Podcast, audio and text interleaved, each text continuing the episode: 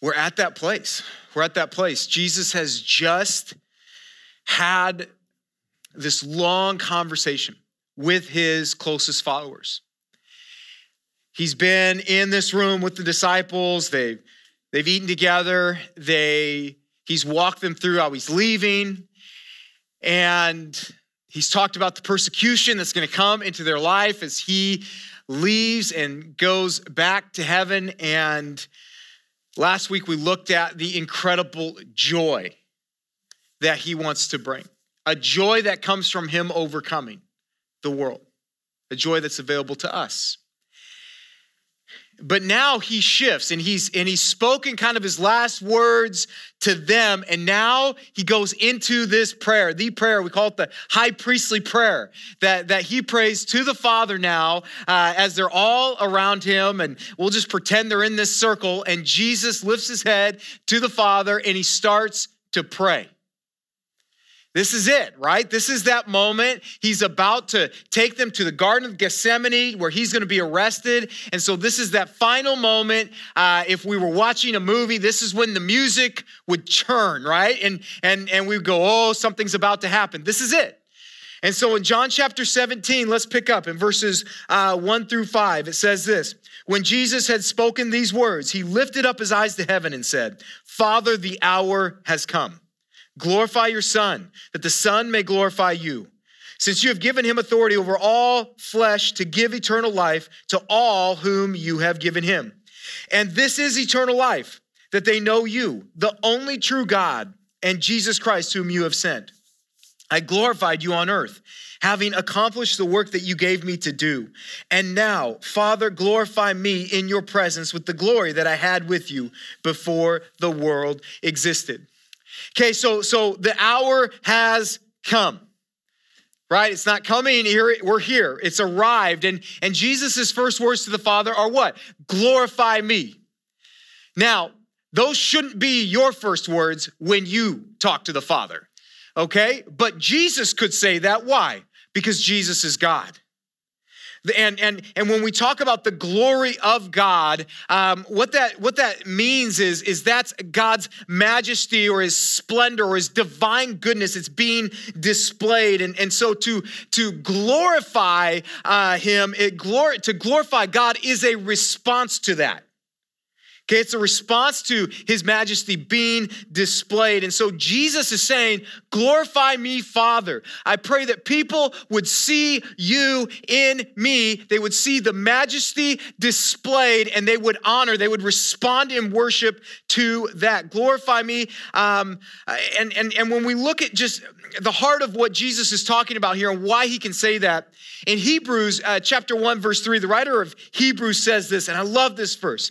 It says, He is the radiance of the glory of God and the exact imprint of his nature. And he upholds the universe by the word of his power. After making purification for sins, he sat down at the right hand of the majesty on high. He's talking about Jesus there. And so Jesus um, is, is praying for uh, his, his glory. He desires to be glorified so that, why? So that he can glorify the Father. Every time Jesus is glorified, it glorifies the Father. But Jesus was given authority, we see. He's given authority over all humanity to give eternal life, it says, to all of those whom the Father had given him. And we see reiterated that eternal life is only through our belief and union with Jesus. If you're new, salvation is through Jesus. Okay, Acts chapter 4, verse 12. And there is salvation in no one else, for there is no other name under heaven given among men by which we must be saved. And so Jesus glorified the Father by accomplishing the work the Father gave him to do, right? He uh, has he has fulfilled that. It's going to culminate on the cross. That's the culmination of his obedience to uh, the Father. And so he's looking towards that right now as he's praying this prayer. And, and, and, he's, and he's saying, Listen, I've accomplished everything in your plan uh, for me. And as he's thinking about that, he is what? He's reminded about where he's come from. Before the incarnation. Before he came down to earth, he was with the Father at the right hand of the Father in glory. And he says, I'm ready to go back. I'm ready to go back to that. And then in verses 6 through 10, he says this I have manifested your name to the people whom you gave me out of the world. Yours they were, and you gave them to me, and they have kept your word. Now they know that everything that you have given me is from you.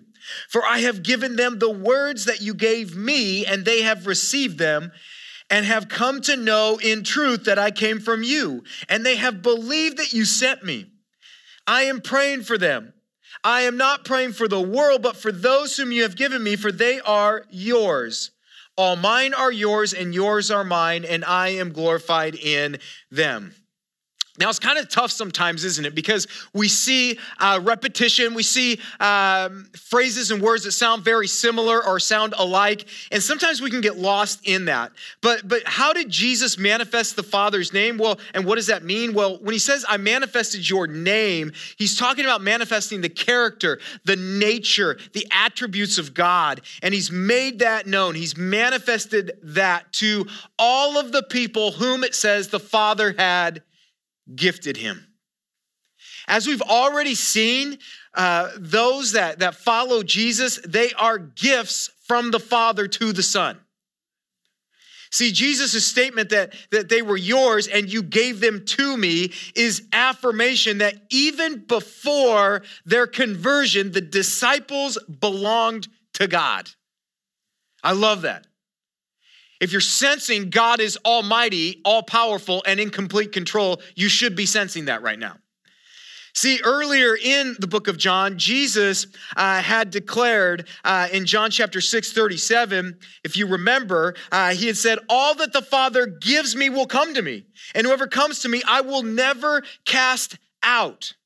We see, uh, we see later on in the New Testament, in the book of Acts, God telling Paul, as Paul is dealing with unknown, uh, with persecution and fear, he says this to him in Acts 18:10. says, For I am with you, and no one will attack you to harm you, for I have many in this city who are my people says, I have many in the city who are my people. Now, what is he what is he talking about there? These are people that he says who are mine in this city. They just don't know it yet.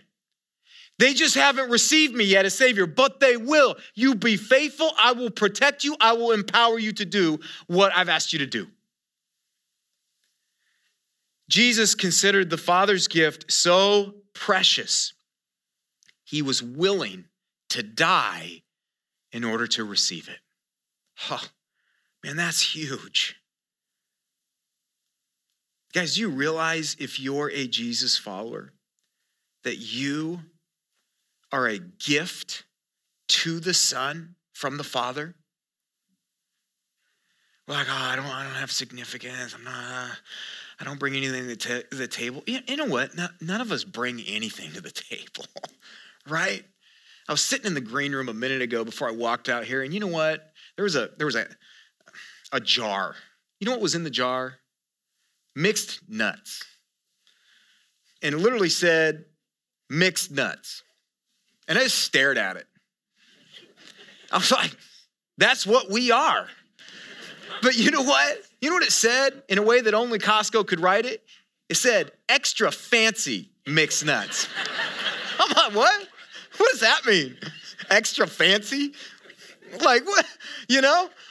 That's how we feel, right? I'm extra fancy. No, you're not. We're a bunch of mixed nuts. We bring nothing to the table. We got problems, we got flaws. we say things we shouldn't, we do things we shouldn't. Almost every time we get into the car, we do something we shouldn't, right? All these things happen continually. You guys, we don't bring anything to the table and yet, right here and out loud, he's praying this, his disciples can hear this. You are a gift to the Son from the Father. You're a gift, hand selected as a gift to the Son. And, and, and the Son wasn't like, oh, I get Steve. No, the Son was willing to die to receive the gift. He loved the gift so much, he died for it. It's amazing. In addition to recognizing that they were a gift from his father, Jesus, Jesus also described the disciples as those who've kept the Father's word. The disciples believed that Jesus was sent by God, empowered by God, and that he did everything according to the will of God. They believed that his words were true. And Jesus' statement that uh, they are yours and all things that are mine are yours and yours are mine, it demonstrates this confidence that the 11 that are there, that are following him still in this room, they belonged to God. And just like the disciples, all believers belong to the Father, having been adopted into his family. Since the Father and Son have all things in common, we read in Scripture, those who belong to the Father belong to the Son, and vice versa. Jesus also stated that he'd been glorified in them. You know, I think what I love about this is, once again, it's reiterating that his expectations of you and I are not perfectionism. Do you see what it's saying about the disciples? It's highlighting their faith, it's highlighting their belief uh, and their trust in the Word of God. But but but what do we know has happened and, and is about to happen? Right? Uh, they're going to abandon him. They're going to be filled with fear. They're going to they're to deny him. All these things are going to happen, and we're going to go, man. Well, they're they're full of flaws and mistakes, and and look, it's not very powerful. But but no, there's this deep uh, there's there's there's a deep belief still in them. But but but there's a wrestling match with their humanity. And it's the same wrestling match we have. And I want to encourage you that, that Jesus is highlighting um, what is actually in them that, that, that's good, that's of, of God here. He's not singling out all the failures, all the mistakes here. He's empowering them and he's, and he's saying that he's been actually glorified in them. Uh, you know, sometimes the greatest uh, way we glorify God is actually through our imperfectionism. It's people seeing that you don't think you're perfect. It's people seeing you just being honest and transparent, but going, hey, this is what I am. But God met me there. This is what God's brought, uh, he's, he's taken me from. And guess what? It's powerful because they, if they know you and that's happened, they've seen that. And it glorifies God. And so Jesus is like, they've, uh, I've been glorified in them. Guys, the supreme goal of everything a Christian does is to bring glory to God. That's our goal. That's if I'm a Jesus follower, everything I do, I should ask, does this glorify God? That's that's my purpose. Uh, I've been going through uh, this relationship series uh, with our college students on Tuesday nights uh, on campus. And I think I've used this verse, 1 Corinthians 10 31, every week. And this is what it is. It's, it's literally, it says, so whether you eat or drink or whatever you do, do all to the glory of God. Because they're like, what do we do with dating? Do all to the glory of God. Okay, well, I think we're gonna get married. What, what, what was that? Do all to the glory of God. Well, we're, I'm single. Do all to the glory of God. Like literally, that is everything for us. That should be our heart, our mindset, regardless of where you're at in life right now. You should be asking, How do I glorify God in this? And not only how do I glorify Him, but how do I reflect His glory? In Matthew 5 16, in the same way, let your light shine before others so that they may see your good works and give glory to your Father who is in heaven. So I am called uh, to bring him glory and to reflect his glory. Jesus keeps going in verses 11 through 16. He says, And I am no longer in the world, but they are in the world, and I am coming to you. Holy Father, keep them in your name, which you have given me, that they may be one, even as we are one. While I was with them, I kept them in your name, which you have given me. I have guarded them, and not one of them has been lost except the son of destruction, that the scripture might be fulfilled. But now I am coming to you, and these things I speak in the world, that they may have my joy fulfilled in themselves. I have given them your word, and the world has hated them because they are not of the world, just as I am not of the world. I do not ask that you take them out of the world, but that you keep them from the evil one. They are not of the world, just as I am not of the world. Okay, so Jesus asks the Father to keep the disciples faithful to his word and his mission. Are you hearing this? Jesus is asking the Father, I, I, pray that you would keep them, keep them faithful um, to, to, the, to your word, uh, to the mission that you have uh, for them. Because up until this point, who have they been going to and looking to for uh, their protection? Who has protected them and kept them from falling away? Jesus. But he's leaving right? He's leaving and, and they're going to be uh, left and and and and he's been and just as he's been guarding and protecting them now when it talks about the the the loss of the son of destruction who is he talking about? Judas. Now the loss of judas wasn't because jesus failed to keep him. Jesus knew all along that judas was a false disciple in fact, if you're in this room and you're like, I'm just gonna fake it, I'm gonna act like it, I'm gonna look the part, he knows. He knows. In fact, he knows and he used Judas in order to fulfill scripture. But soon Jesus wouldn't be there. So we asked the Father to keep them. You know, we see another important truth that as the disciples embrace the truth, it talks about they're brought into this amazing unity, a unity that mir- mirrors the unity between the Father and the Son. And I don't want to get caught up in this because next week, ooh, we're going to hit unity. It's going to be amazing. But that's next week. But not only does God work in them to draw them closer together, but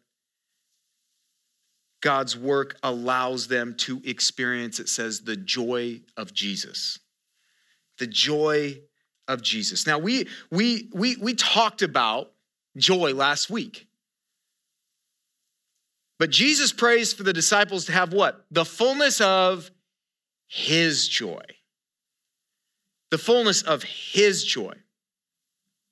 And and and I believe I got up here last week uh, after the after this the sermon and and and I shared like like his kind of joy that that he's talking about here uh, is different than our kind of joy, right? Because our kind of joy is like it's my birthday or I'm getting this, or someone, uh, this worked out in my favor, right? Or this relationship happened, or whatever, it, my, my team won, whatever it is. Like I, I have this joy, and, and usually it's circumstantial. It's it's something working out in my favor, or or this or that. Um, and and and his joy is different. Like it, it was his kind of joy that Hebrews 12, 2 tells us, uh, looking to Jesus, the founder and perfecter of our faith, who for the joy that was set before him endured the cross, despising the shame, and is seated at the right hand throne of God. Okay, so his kind of joy is different because our kind of joy is like this.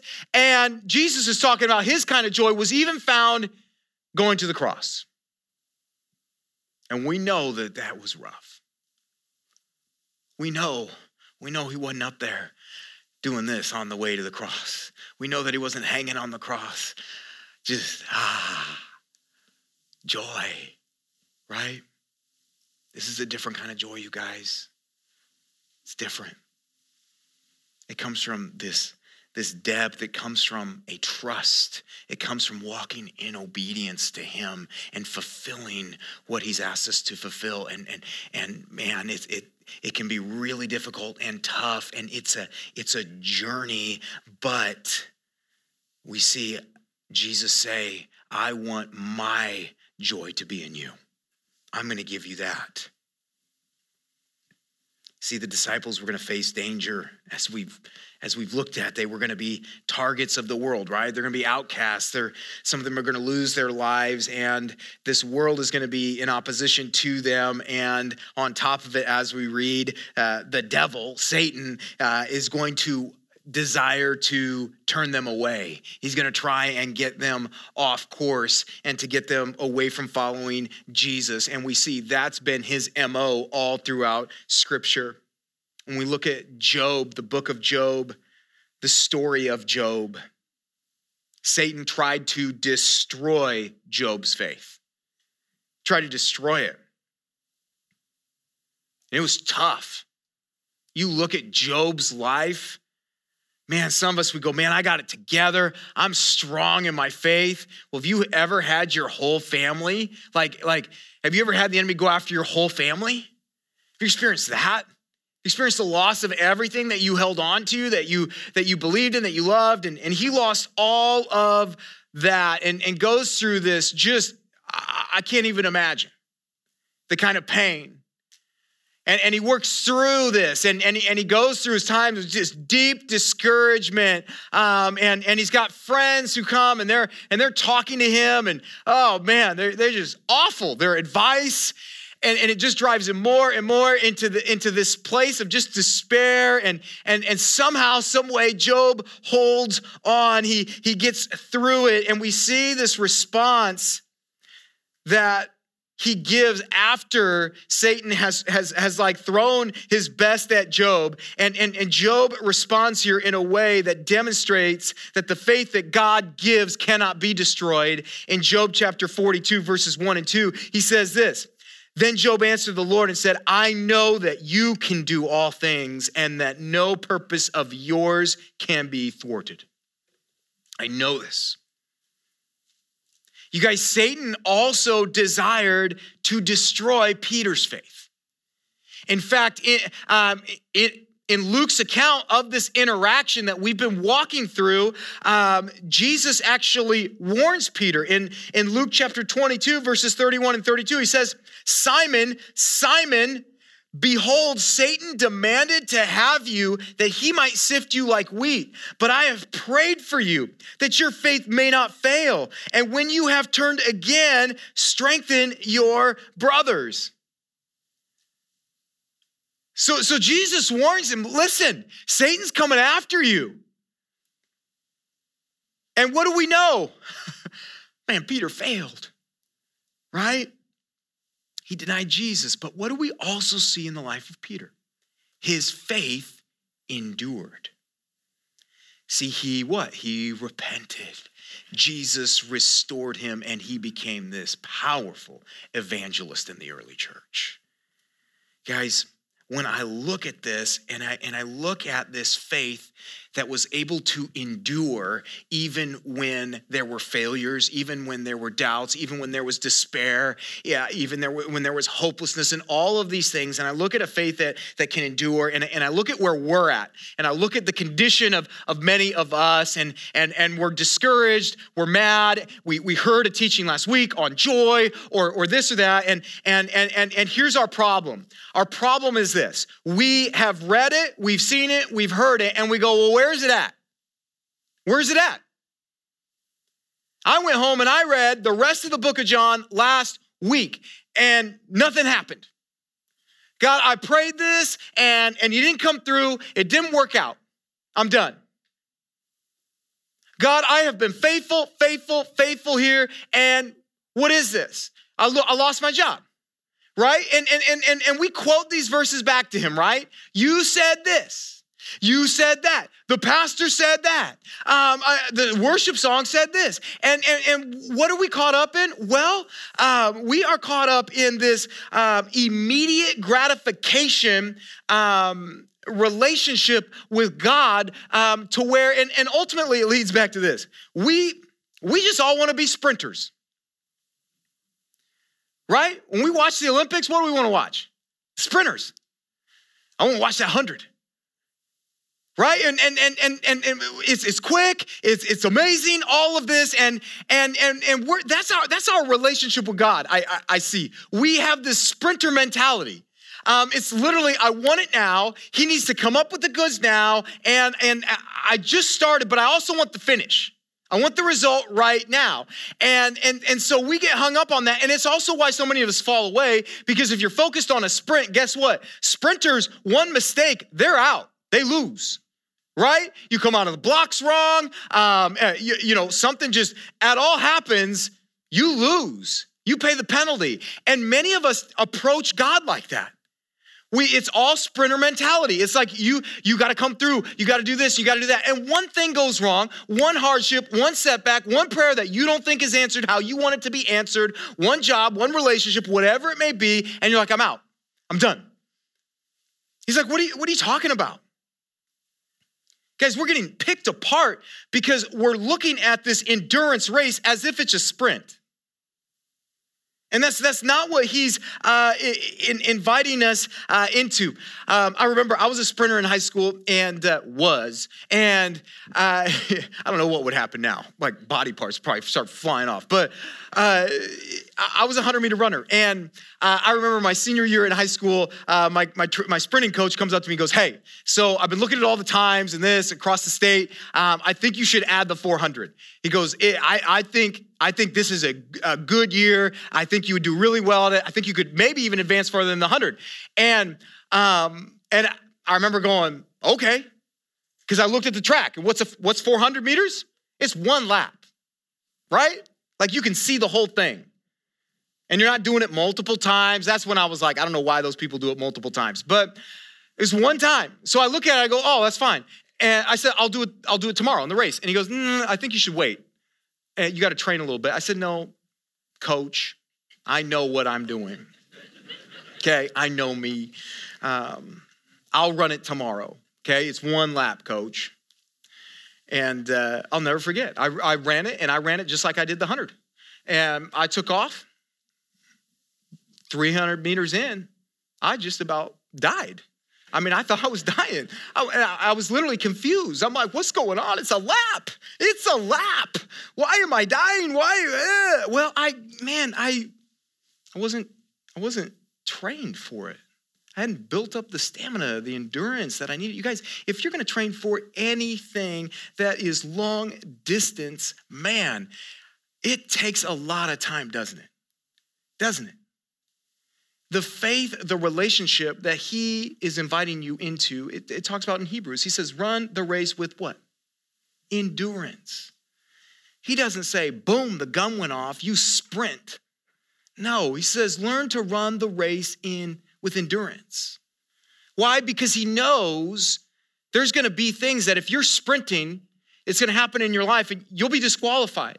It'll take you out. But if you but if you're able to understand that this is endurance thing, that your faith can endure even past your, your failures, your mistakes, your outbursts, like Peter, that your faith can still endure through that. And if you'll understand that this is a journey, this is a process, and and and the um and and the finish line, you don't even get to define it. He will. It's all good. You just focus on that. And I, I just see, man, that's the problem with us. We're so quick to open up Job chapter 1 1, and then we're like, oh, what's all these other chapters? Ah, Job 42. Ah. It's not how life works. It's just not. And you know what? You should be thankful life doesn't work that way because none of, none of us would be qualified. We'd all be disqualified. Okay? And, and you know what? You want depth to your faith. You want depth to your joy. You want that kind of experience, that peace that he, man, that comes through endurance. That comes through life. And he wants to walk with you through that, so much so that he prays to the Father to guard you and keep you in that. So that you may fall, you may struggle, you may make mistakes, but it does not have to hijack your faith. God the Father wants to keep you in that. He says, listen, the enemy's gonna try and reclaim you, but he won't. He can't. You are mine. Guys, how helpful is it to know that God, and you just picture, you're in this prayer circle and Jesus is praying this out loud, they can hear it. How amazing is it to, to, for them to hear that, that, that Jesus is saying, God, you're gonna keep them. You're gonna keep them. They're gonna have, they're gonna have, and they're not even gonna have joy. They're gonna have my kind of joy that you're gonna put in them. And, and, and God, I've been the one to keep them, but now you're gonna keep them. And guys, I just want you to imagine you're holding hands, you're in the prayer circle. What are you feeling? You're excited, aren't you? Come on, man. These chairs, these chairs are the worst. Man, you're like, what? Come on. You're in that circle and, and he's saying these things. You guys, like, like we're there. We are Jesus followers if, if you're a Jesus follower. And he's saying all of these things on your behalf. And, and you're hearing this. The Father's going to keep me. The Father's going to guard me. Satan, who I am very afraid of, uh, the Father's like, nope, he ain't going to hijack your faith. All of these things are in place. And, and Jesus is talking about he wants to put his joy. And we saw that that joy. It doesn't make sense to us. He always had it. Um, and he's going to put that into us. Like, you guys, you're there and you're like, whoo, whoo, whoo, keep praying. Keep praying. Have you ever been in, in a circle like that and they're praying, and as the person's praying, and maybe it involves you, you're like, right? I, I just picture, uh, we just went through our birthday gauntlet in our home. We have two weeks where two of our boys have birthdays, and um, and every night before their birthday, we, will pray together and uh, and we'll pray for whoever's birthday it is. And and and as I'm praying, I'm praying for Roman, my youngest, and and and and I'm praying, God, um, thank you for Roman. Thank you that we get to celebrate his birthday tomorrow. Thank you that we get to eat cake together. Thank you that we get to open up presents and give those to him. Thank you for him. And as I'm saying those words, you know what Roman's doing? His eyes wide open because he's distracted like his father. And then before I know it, at the end of my prayer, he's got a big grin, his eyes are wide open, and he's right in my face, right? He's so excited. He's so excited because he knows what I'm praying, he's gonna be the beneficiary of. He knows that it's gonna bless him, right? Guys, if you're in that prayer circle, your eyes aren't closed anymore. You're looking at Jesus and you're like, oh, keep it going, man. Keep it going. And that's what they're feeling. And you guys, man, if we're Jesus followers, you should be feeling that right now. The attacks are going to come. They were going to come because why? They weren't of the world, just as Jesus wasn't of the world. But Jesus, guys, and we got to hear this this morning Jesus didn't ask what? He did not ask the Father to take them out of the world. He said, I'm not asking that you remove them. We need to hear this. Boy, that's a big prayer request right now. Man, just take me out. Just get me out of here. He didn't say that. In fact, how did we close last week? How did he close what he said right before he went into the prayer? What did he say? Take heart, I have overcome the world. That's what he said. That was his promise that through him they triumph over it. He doesn't say, I want you removed. He says, I want to triumph over it. And so, just like the disciples, today, believers in this world, we're called to reach the lost with the truth of the gospel. That's our primary re- reason for being here, and that's why you're still here. Okay? And, and, and then he keeps going. In verses 17 through 19, he says, Sanctify them in the truth. Your word is truth. As you sent me into the world, so I have sent them into the world. And for their sake, I consecrate myself that they also may be sanctified in truth. Jesus asks the Father to sanctify them. What does that mean? Well, to sanctify is to set something aside for a special use, for a specific reason, for a, for a special uh, reason. Uh, some of you have um, maybe a dish or a platter or something that either you bought or was gifted to you at like your wedding or something like that, and it serves a specific and special purpose. It's got its own place and it's brought out for special occasions. The disciples have been set aside for a special use. Jesus asked his Father to sanctify them. How? In the truth. The instrument of sanctification is God's word. It's God's word. As Peter would instruct Christians of Asia Minor in 1 Peter chapter 2, 2, when he said, like newborn infants, long for the pure spiritual milk, that by it you may grow up into salvation. In Acts 20, 32, Paul says, And now I commend you to God and to the word of his grace, which is able to build you up and to give you the inheritance among all those who are sanctified. Okay, so, so it's through his word. God chose them to fulfill a specific role in his plan. They have been set aside for a specific role, for a specific mission to serve as his witnesses to the world. And just as Jesus was set aside for a mission, they were set aside as well. And what their example shows us is it shows us what it means to be in the world, but not of the world. Man, that's a difficult one, isn't it? We struggle with it. And I, I see I see Christians kind of go three different ways with this struggle of being in the world but not of the world. I see um, a certain group go into isolation, right? Believing the gospel needs to be protected instead of shared. And under the desire to remain faithful to God's word, they disengage from non Christians. They think the best way to not fall away is to what? Keep yourself as far away as possible from temptation. That's how you do it. And so the desire to remain faithful to God's truth has caused them to disregard the mission.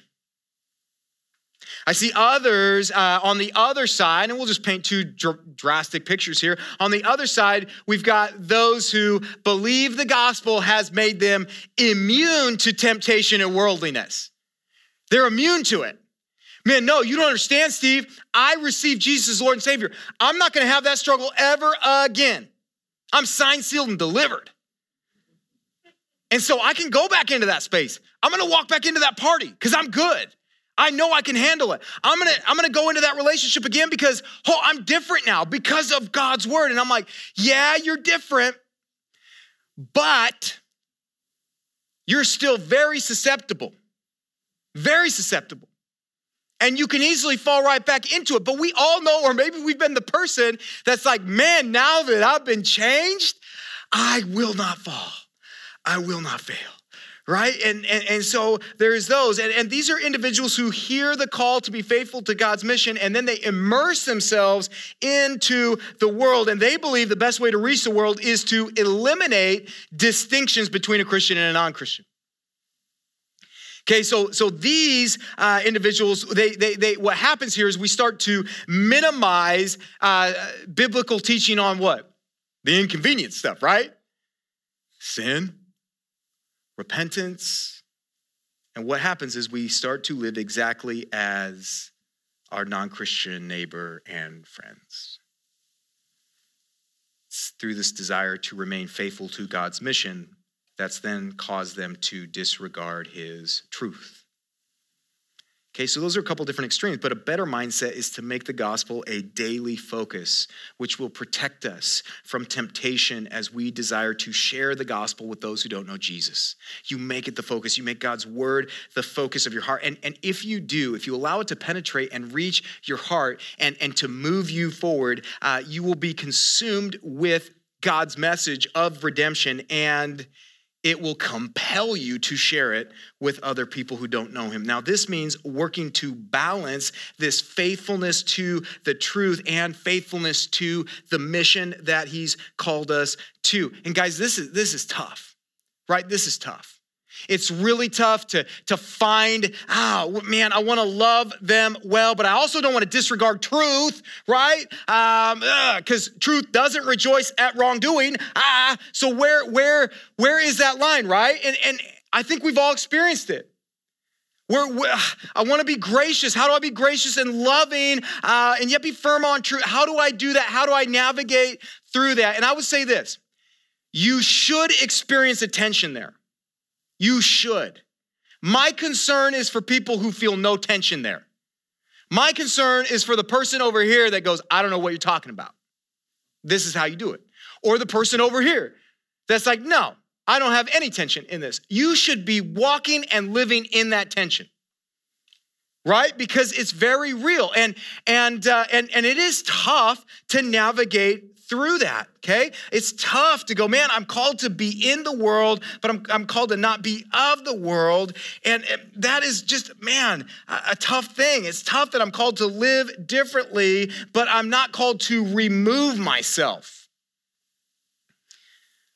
See, the differences that are seen in us are not based upon what's not in our life, it's based upon what? What's coming out of our life, the fruit of our life.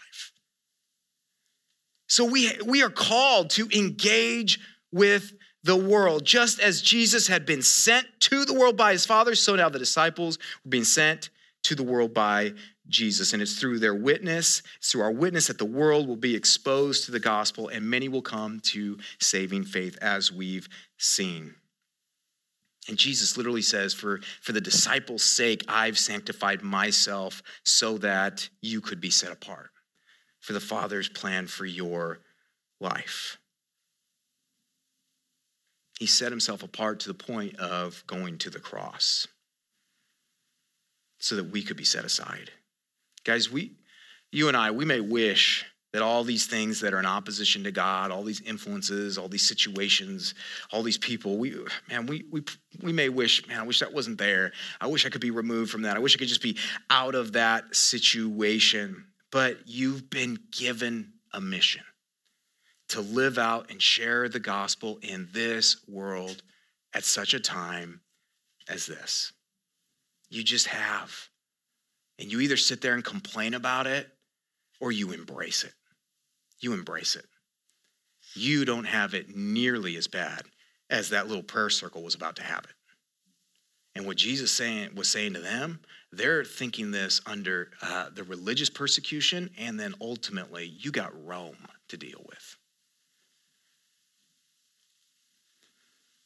Jesus asked the Father to keep his disciples faithful to his words, and the word would keep them faithful to the mission. And God will keep us faithful to his word and use his word to strengthen us on our mission to spread the glory of Jesus. Guys, the question I want to end with this question. The question is what kind of a dish are you? What kind of a dish are you? Now, what am I talking about? Well, I talked about how we've been set aside. And and and you know, Thanksgiving is this week and we're hosting. And I know every when I'm hosting anything, I'm what happens? I go through all of these deep, dark shelves and boxes and unearth things that I didn't even know I had. That at one point I went, Ooh, we need this, this platter, this dish, this thing. And you literally find it and you go, Oh my goodness, that's amazing. I forgot we bought this, right? It was special. It was set aside for a specific purpose, whether it was a gift or you bought it. But what happened? you, you put it somewhere. You just put it somewhere, you stored it away, and you forgot about it. And so here is this thing that's been set aside. It has a special, unique purpose, but guess what? It's not being used at all. But then, but then there's the other kind uh, of dishes as well. I remember growing up, uh, there was a specific plate, and it was a plate that was given to my parents at their wedding. I don't know who gave it to them. To this day, I don't, I don't remember who gave it to them. But all I know is that plate struck fear into our hearts. If that plate broke, we were done. And, and, and I remember we all, my brother, we all knew where that plate was. We're messing around doing anything, don't don't you dare touch that plate. And and and I'll never forget. Like uh, my, uh, we came home one night, and and all of a sudden, my dad's like, "Hey guys, come here, uh, let's have a family moment." And he found the things that hang the plates on the walls. So now the plate is staring at us in the dining room. It's got a place there, and we're looking at each other, and we're terrified. We're like, "Man, this is like just stay away from there." My brother accidentally knocked it over. They still don't know where he is. He's gone. And like, we're looking for him now. But that plate was so important and it served zero purpose. Zero. I mean, it was like, oh, look at you. Guys, some of us are that plate. We look so good. We measure up. We, we, man, people know that we're Jesus followers. We attend, we're, we're going, we're giving, we're doing all these things, and we're that plate. And, and, and we love that people like uh, want to be us, want to be like us. And we hope and pray that they're praying at night, help us to be more like so and so. And and so we're, but but alls we are is we're that plate. I've never seen anyone eat off of that plate that they have, ever. And, and so, and so what are we? Because we've been set aside. We are special. We are unique. We've been set aside for this mission to the point where the Father sent his Son. And, and, and, in order for the Son to receive you as a gift, he went to the cross for you. And so you've been set aside for something. But the question is, what are you doing with that? What are you doing with the mission that he's called you to? that you are uniquely designed to live out, that He's going to empower you, He's going to keep you in. What are you doing with that? And lastly, some of you right now in this room, maybe you're like, man, I'm, I'm not either of those plates. I'm a paper plate. I'm just trash. He wants nothing to do with me. You don't know my story. You know my past. You know what I did last night. Guys, no. If God right now is, is pulling at your heart and saying, hey, you put your faith, your hope, your trust in me. Right now, he's communicating, you have incredible value to me. And I don't know what, I don't care about all those other things. But he's like, I want to set you aside. You're my special plate. And if you are paper, embrace it. Embrace it. Just be all that he's asked you to do. Amen? Let's consider that, church. We got to, a lot of us are going to have some interactions this week with people that we don't normally get to talk to. And for some of us, it's been years. Maybe for some of us, it's once a year or whatever it may be. And it's either going to just go like it does, like it's a holiday or whatever, or there's going to be something different. And I pray that that's how we think is missionally this week. Amen. Let's pray.